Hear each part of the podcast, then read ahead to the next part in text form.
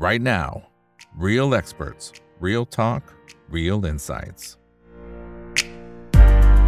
สวัสดีครับ สวัสดีเพื่อนเพื่อนนักทุนทุกคนนะครับ นี่คือไรนาวใบอิบันพศทุกเรื่องที่นักทุนต้องรู้นะครับ และสำหรับค่ำคืนนี้ประเด็นแรกนะครับที่เราต้องรู้ก็คือหุ้นกลุ่มยาง ต้องบอกว่าขึ้นมายกแผงเลยทีเดียวนะครับ แล้วก็ขึ้นมาระเบิดระเบ้อเลยทีเดียวนะครับยกตัวอย่างเช่นทางฝั่งของทีรับเองเนี่ยจริงสัปดาห์ก่อนหน้านี้เองนะครับ TRUBB นะฮะอันนี้คือตัวย่อนะครับ จริง ๆ ก็บวกขึ้นมา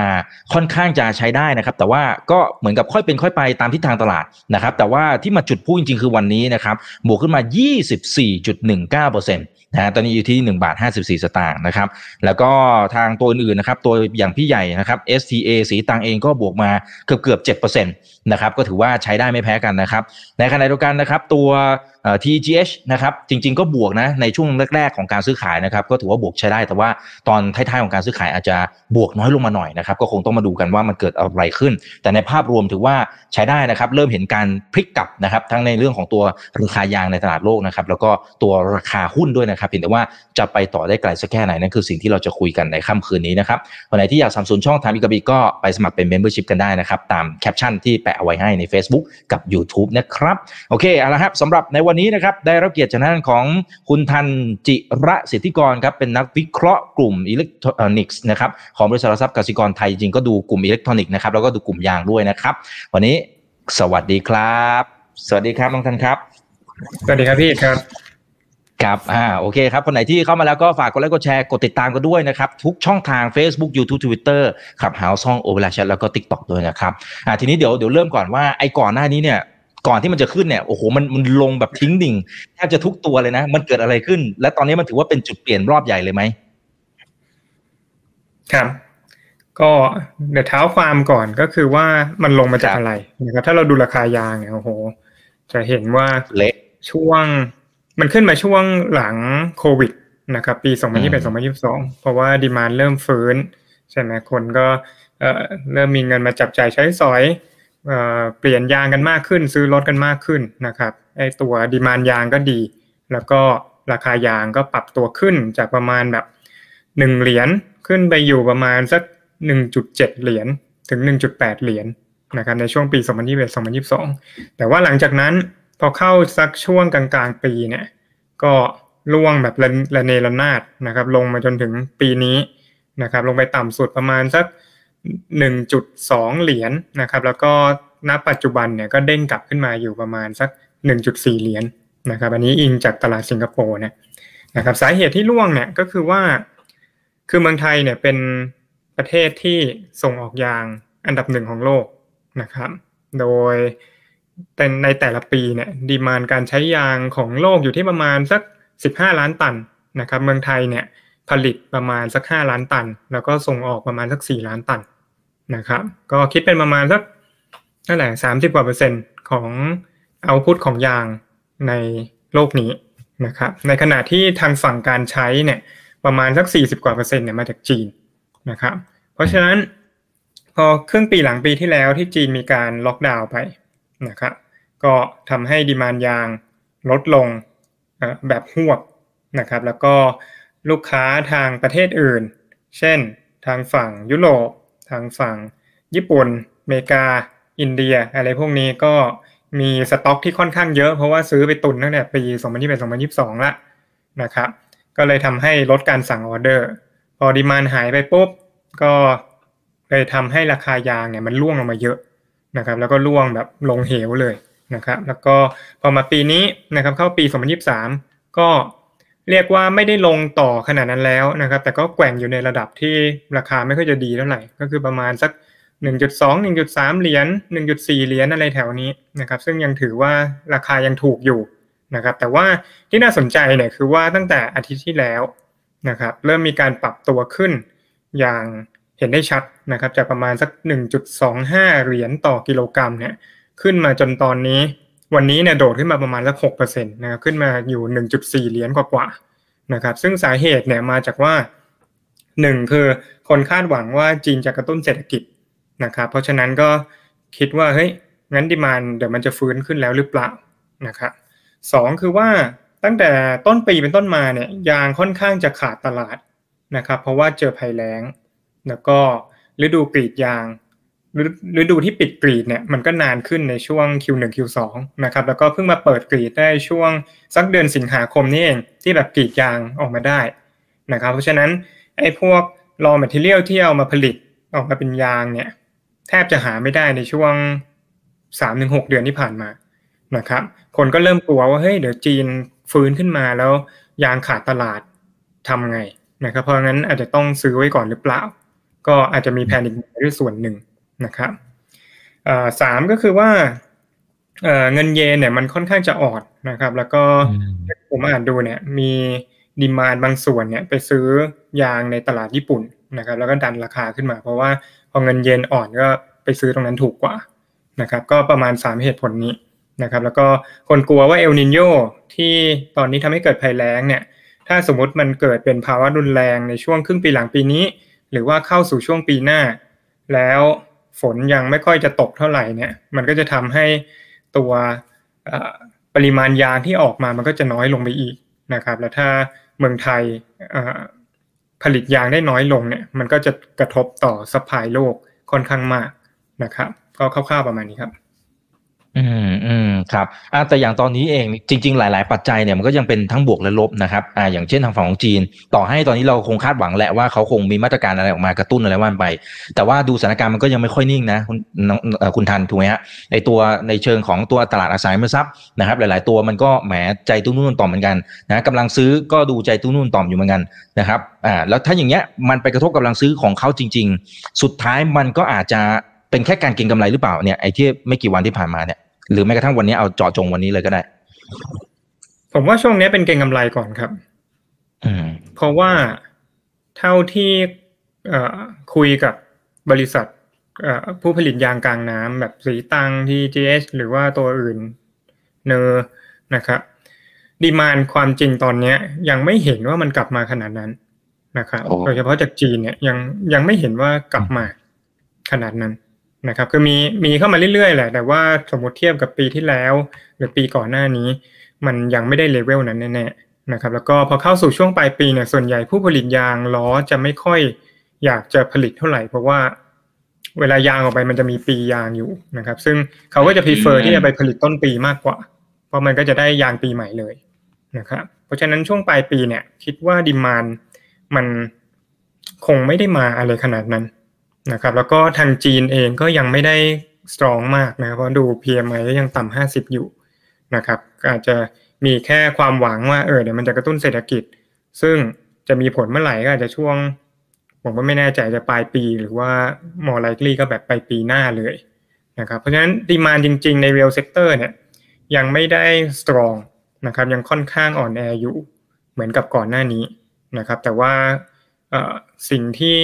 ชัดเจนมากขึ้นก็คือว่ามันมีโอกาสที่สป라이มันจะช็อตเทจค่อนข้างชัดกว่าก่อนหน้านี้ครับผม อืมอืมครับอ่า แล้วในเมื่อ supply อาจจะ shortage จากก็อีกหนึ่งกรณีก็คือเอลนีโญที่ที่น้องทันบอกเมื่อสักครู่นี้นะครับ แต่ทีเนี้ยไม่แน่ใจว่าตามธรรมชาติเนี่ยถ้าสมมุติว่าน้ำมันน้อย ผลผลิตมันก็มันก็อาจจะน้อยไปด้วยหรือเปล่าสำหรับบรรดาผู้ประกอบการชาวไทย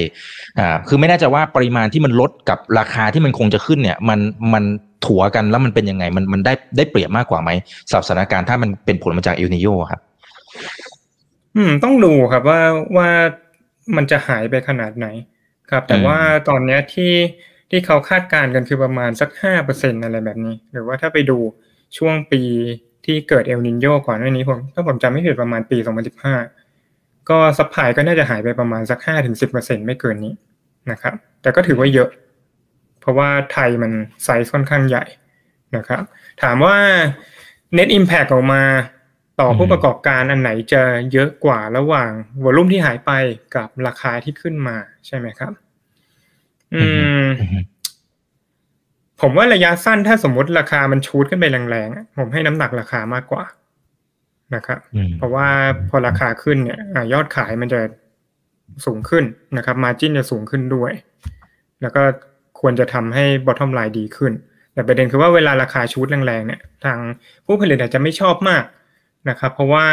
ถ้าสมมติขึ้นแรงตอนที่มันลงมันก็จะลงแรงเหมือนกันนะครับ เขาจะ prefer ให้แบบค่อยๆขึ้นมากกว่าและอีกอย่างคือถ้าสมมติราคาขึ้นแรงเนี่ย สิ่งที่เอ่อไม่ดีอีกอย่างหนึ่งก็คือว่าตัว Inventory มันจะสูงนะครับ เขาต้องเตรียมเงินไว้เยอะกว่าเดิม เพื่อคล้ายๆเอาไปซื้อแล้วมันก็ไปสต็อกอยู่ใน Inventory นะครับ ซึ่งถ้าราคายางมันแพง ไอ้ตัวสต็อกมันก็แพงด้วยนะครับ ก็เหมือนกับเอาเงินไปกองไว้นะครับอืมอืมครับอ่าทั้งนั้นอันนั้นคือในมุมของภาพรวมนะครับ แต่ถ้าเป็นในเชิงของตัวรายตัวเนี่ยจริงๆคุณทันเองเนี่ยก็ cover แต่ไม่ได้ cover ทุกตัวนะครับ มีอ่าสีตังใช่ไหมครับ กับ TGH ถูกไหมฮะอ่าโมเดลธุรกิจของสองตัวนี้มันมันต่างกันยังไงนะครับ แล้วอ่าถ้าให้เลือกเนี่ยนะเอาเอาเฉพาะตัวที่ cover ก็ได้นะครับ ชอบตัวไหนมากกว่า ความจริงโมเดลเหมือนกันเลยนะครับ ต่างกันนิดหน่อยอ่าตัวศรีตรังเนี่ยไซส์ใหญ่ที่สุดในไทยนะครับ ในขณะที่ตัว TEGH size มันประมาณสักหนึ่งในสิบของศรีตรังแค่นั้นเองก็คือตัวเล็กกว่า ศรีตรังเนี่ยซื้อยางจากภาคใต้กับภาคอีสานนะครับ ในขณะที่ตัว TEGH เอ่อจะเป็นใหญ่อยู่ในภาคตะวันออกนะครับ ค่อนข้างจะ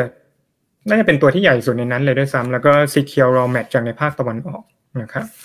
เพราะฉะนั้นถ้าเกิดเอ่อ supply shortage ของเราก็ต้องดูว่าหนึ่งคือตัวไหนจะอ่า secure raw mat ได้เยอะกว่ากันนะครับซึ่งถ้าเทียบจากไซส์อะผมว่าตัวเล็กมันจะได้เปรียบมากกว่าอืมเพราะว่าอะก็มันก็ใช้อยู่แค่เนี้ยมันก็สมมติหาภายในภาคนั้นมันก็พอละนะครับ ในขณะที่ตัว STA เนี่ย ใช้น่าจะผมจำไม่ได้สี่สิบเปอร์เซ็นของไทยหรือเปล่า นะครับคือเยอะ แล้วก็ต้องหาจากหลายภาคโอกาสที่มันจะหายากกว่าก็มีนะครับที่จะทำไม่ได้ตามเป้า ก็มองว่าตัว TGH น่าสนกว่า ส่วนโมเดลธุรกิจคล้ายกันไหมคล้ายกันนะครับ ก็คือ 2 ตัวนี้ ก็คือซื้อยางมาจากเกษตรกรนะครับ แล้วก็มาแปลรูปออกมาเป็นยางแท่งยางแผ่น น้ำยางข้นแล้วก็ส่งไปขายนะครับ ส่วนใหญ่ก็ส่งออกไปต่างประเทศแหละนะครับ อีกอย่างหนึ่งก็คือว่าตัว SCA เนี่ยมันมี ตัว SGT ด้วยนะครับ ซึ่งก็รู้อยู่ว่าตอนนี้ตัวถุงถุงมือยางค่อนข้างจะล้นตลาดนะครับ แล้วก็การปรับราคาทำไม่ได้เท่าที่ควรนะครับ เพราะฉะนั้นถ้าถ้าราคายางขึ้นเนี่ย มันอาจจะไปดันให้ราคาน้ำยางข้นที่เป็นวัตถุดิบของถุงมือยางเนี่ย ปรับตัวขึ้นด้วยนะครับ แล้วถ้า STGT ปรับราคาขึ้นไม่ได้เนี่ย สุดท้ายแล้วมันก็จะมา ส่งผลเสียต่อตัวแม่ด้วยเหมือนกันนะครับ เพราะว่ากำไรมันก็จะ consolidate เข้ามานะครับ ก็เลยมองว่าถ้าถ้าสมมติจะเล่นยางเพียวๆ ก็ไปเล่น TGH ดีกว่า หรือไปเล่นเนอร์อะไรแบบนี้ดีกว่าครับอืมอืมครับเอ่อแต่อย่างการที่เราจะสมมุติว่าเราจะเข้าไปลงทุนในรอบนี้เนี่ย มันสามารถที่จะถือโคแบบยาวๆได้ไหมครับ หรือว่า หรือว่าก็กลับไปที่จุดเดิมว่าพอเก็งกำไรปั๊บขึ้นมากระจึกหนึ่งก็อาจจะต้องปล่อยออกไปก่อนละผมว่าตอนนี้ยังตอบยากครับ เพราะว่าอืมเอาจริงราคายางมันเพิ่งขึ้นมาอาทิตย์เดียวเองนะครับ แล้วก็ถ้าเราดูก่อนหน้าเนี้ยความจริงราคามันก็เหวี่ยงแบบอืมอ่าเหวี่ยงขึ้นแบบยี่สิบเปอร์เซ็นลงยี่สิบเปอร์เซ็นเป็นเรื่องปกติอยู่แล้วนะครับ อาจจะต้องมอนิเตอร์ตามอีกนิดหนึ่งว่า demand มันจะฟื้นเมื่อไหร่ นะครับ แต่ถ้าถามผมถามว่า downside เยอะไหมผมคิดว่าไม่เยอะนะครับ เพราะว่าลงมาเยอะมากแล้ว ถ้าสมมุติเราดูตัวสีตั้งนะครับ ลงมาจากเท่าไหร่ สมมติเราตั้งแต่ต้นปีก็ จากยี่สิบกว่าลงมาเหลือสิบหกอย่างเงี้ยครับ ตัว TGH นี่น่าจะลงจากหกบาทกว่ามาเหลือสามบาทยี่สิบหกก็คือลงมาตัวละห้าสิบกว่าเปอร์เซ็นต์นะครับ ซึ่งเอ่อ ผมคิดว่าส่วนใหญ่ค่อนข้างจะ reflect เอาลุกที่แย่ของยางไปแล้วนะครับ แล้วก็อย่างที่บอกเมื่อกี้ว่าถ้ามันจะเกิด supply shortage เนี่ยที่เรามองคือมันจะเกิดปีหน้านะครับ เพราะว่าปีนี้ดีมานคิดว่ายังไม่ฟื้น ไม่ว่าจากจากทางจีน หรือว่าจากทางนอนไชน่าพวกยุโรปอินเดียญี่ปุ่นนะครับ คิดคิดว่ายังไม่ฟื้นปีนี้นะครับ จะไปฟื้นต้นปีหน้าเป็นต้นไป ซึ่งถ้าเป็นอย่างนั้นจริงแล้วก็ เอลนินโยมีผลจริงนะครับ คิดว่าราคายางอาจจะวิ่งได้มากกว่านี้นะครับ เพราะฉะนั้นถามว่าถือเป็นรอบยาวได้ไหม ผมคิดว่าตอนนี้ยังห้าสิบห้าสิบอยู่นะครับ อาจจะมองเป็นเก็งกำไรไปก่อน แต่ว่าถ้าถามว่าควรจะซื้อช่วงไหน ผมว่าก็ตั้งแต่ช่วงนี้ไปจนถึงปลายปีนี่แหละ ถ้าสมมติคนมองว่าจะเบ็ดเป็นแบบซูเปอร์ไซเคิลอีกรอบหนึ่งนะครับ ซึ่งจะมาจริงไหมเดี๋ยวไว้ ใกล้ๆแล้วเดี๋ยวมาอัปเดตกันอีกทีอัปเดตกันอีกทีหนึ่งถ้าถามตอนเนี้ยครับคิดว่ามีความเป็นไปได้ แต่ว่าอาจจะต้องมอนิเตอร์ดูต่ออีกนิดนึงครับ อืมอืมครับอ่าคุณภูทางนะฮะ บอกว่าเอ่อยางราคาขึ้นเนี่ย เนื่องจากว่าโลกร้อนหรือเปล่านะครับอ่ายางปลูกน่าจะยากขึ้น หมายถึงไอ้ตัว supply ใหม่เนี่ยมันน่าจะปลูกยากขึ้นไหมแล้วไอ้ของเดิมที่มันปลูกอยู่แล้วนะมันมีโอกาสตายหรือเปล่า อืม ครับก็ยางเนี่ย supply ประเทศหลักๆ ที่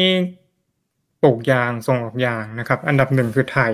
นะครับ ประมาณสักสามสิบกว่าเปอร์เซ็นต์สี่สิบเปอร์เซ็นต์ของโลกนะครับ อินโดเนี่ยคือที่สองซึ่งตอนนี้อยู่ประมาณสักยี่สิบกว่าเปอร์เซ็นต์นะครับอินโดเมื่อก่อนเนี่ยsupply อยู่ประมาณสักปีหนึ่งสามล้านห้าแสนตันนะครับในช่วงปีสองพันสิบเจ็ดสองพันสิบแปดแล้วหลังจากนั้นเนี่ยก็มีปัญหามาตลอดไม่ว่าจะเป็นต้นยางติดโรคนะครับหรือว่า เมืองมันเจริญขึ้นมีการขยายเขตตัวเมือง ก็ไปกินที่สวนยางนะครับ แล้วก็ไม่ได้ปลูกใหม่ แล้วก็พอช่วงที่ผ่านมาปี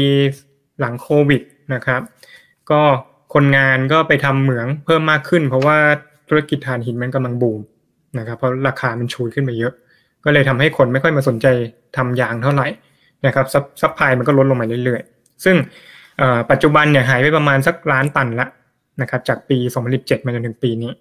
ซึ่งไอ้ล้านตันก็คือประมาณสัก 7%ของ global supply นะครับซึ่งถามว่าโดนแทนที่ด้วยประเทศไหน ก็โดนแทนที่ด้วยไทยนะครับประมาณสัก 700,000 ตัน แล้วก็โดนแทนที่ด้วยเวียดนามนิดนึงแล้วก็ไอวอรี่โคสนะครับที่เพิ่งจะบูสต์ตัวส่วนยางขึ้นมานะครับ ซึ่งอ่า ผมลืมไปแล้วคำถามคืออะไรนะครับขออีกทีอ่า มันมันมีโอกาสที่ถ้าสมมติมันภัยแล้งหนักมากๆอ่าเดี๋ยวผมอ่านอีกทีหนึงนะครับ ถ้าสมมติโลกร้อนมากๆยางมันจะปลูกยากขึ้นไหมเอออันนี้อันนี้ตัวสป라이ใหม่และไอของเดิมไอของเดิมเนี่ยที่ปลูกปลูกกันอยู่เนี่ยนะฮะมันมีโอกาสล้มหายตายจากไหมหรือจริงๆมันอาจจะต้องการน้ำน้อยหรือเปล่าหรือยังไงฮะอะก็เอ่อถ้าของเก่าก่อนนะครับ ถ้าฝนตกน้อยเนี่ย ก็เป็นไปได้ว่ามันจะกรีดยางออกมาได้น้อยลงใช่ไหมครับเพราะเพราะน้ำยางมันก็มาจากน้ำมันแหละนะครับน้ำน้อยมันก็ผลิตยางออกมาน้อยนะครับ ซึ่งไอ้สปายของเก่าเนี่ยคือต้นไม้ที่มีอยู่ของอินโดของไทยเนี่ยของอินโดชัดชัดอยู่แล้วว่ามันลดลงมาทุกปี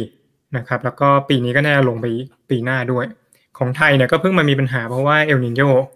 นะครับซึ่งน่าจะทำให้สปายหายไปสมมติห้าเปอร์เซ็นห้าเปอร์เซ็นก็คือสามแสน ตันต่อปีนะครับซึ่งก็ค่อนข้างจะเยอะเหมือนกัน เพราะฉะนั้นถ้าดู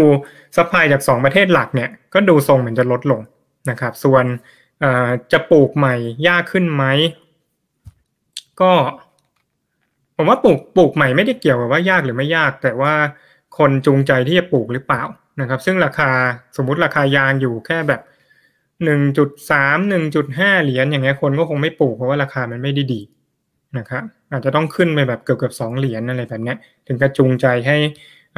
บางประเทศมาหันมาปลูกยางมากขึ้นเพราะว่าราคามันดีนะครับซึ่งปลูกยางแล้วกว่าจะกรีดได้เนี่ยใช้เวลาประมาณเจ็ดแปดเจ็ดปีนะครับ อืมอืมอ่ามันมีรอบของมันนะครับ โอเคนะฮะเอ่อคุณธนทรัพย์บอกว่ายางเข้าตัวไหนดีเมื่อกี้บอกไปแล้วนะครับนะฮะเอ่อคุณพอสบอกว่ายางเป็นพืชทนแล้งนะฮะเอ่อคุณสวัสดีนะครับ ทีรับ STATGH ยังเล่นไม่ได้สักตัวนะฮะราคาดันขึ้นมาในเทรนขาลงนะครับอ่าหมายถึงกราฟยังขาลงอยู่นะครับ โอเคนะฮะเอ่อเดี๋ยวขอดูอ่ามาไวครับป๋าวันนี้นะครับอ่าวันนี้อ่าพยายามจะเอานะครับประเด็นนี้นะครับมาฝากเผื่อท่านไหนที่สนใจอยู่นะครับ โอเคนะฮะเอ่อท่านนี้บอกว่าแล้วถ้าเศรษฐกิจมันเข้าสู่ภาวะถดถอยจริง ๆนะอันนี้อาจจะเป็นคำถามสุดท้ายแล้วกันนะครับไอ้กลุ่มยางเนี่ยโอ้โห ยังยังไหวไหมฮะ อืมเอาแบบง่ายยังไหวไหมฮะ ปีหน้าอะไรเงี้ยนะฮะเข้าสู่ภาวะถดถอย ถ้าถดถอยแบบ hard landing แบบนี้ก็ก็คงไม่ไหวครับ เพราะว่ามันก็เป็น commodity เหมือนตัวอื่นนะนะซึ่งถ้า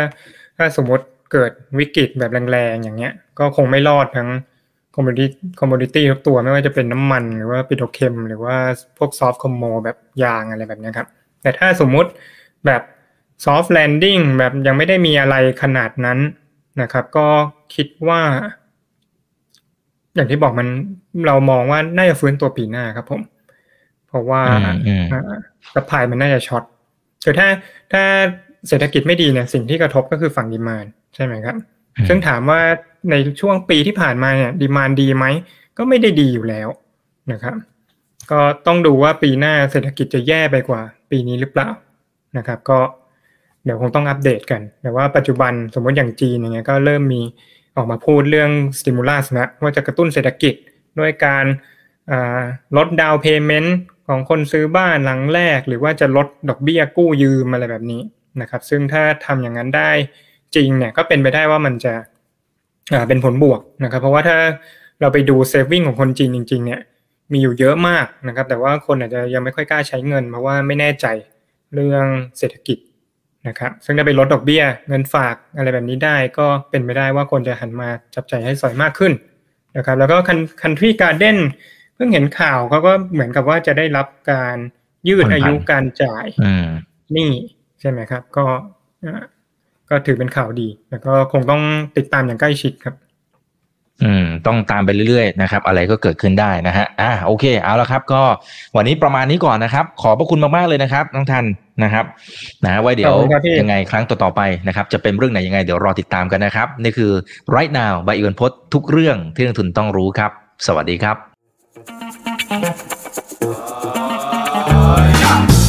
ถ้าชื่นชอบคอนเทนต์แบบนี้อย่าลืมกดติดตามช่องทางอื่นๆด้วยนะครับ ไม่ว่าจะเป็น Facebook, YouTube, Line Official, Instagram และ Twitter จะได้ไม่พลาดการวิเคราะห์และมุมมองเศรษฐกิจ และการลงทุนดีๆ แบบนี้ครับ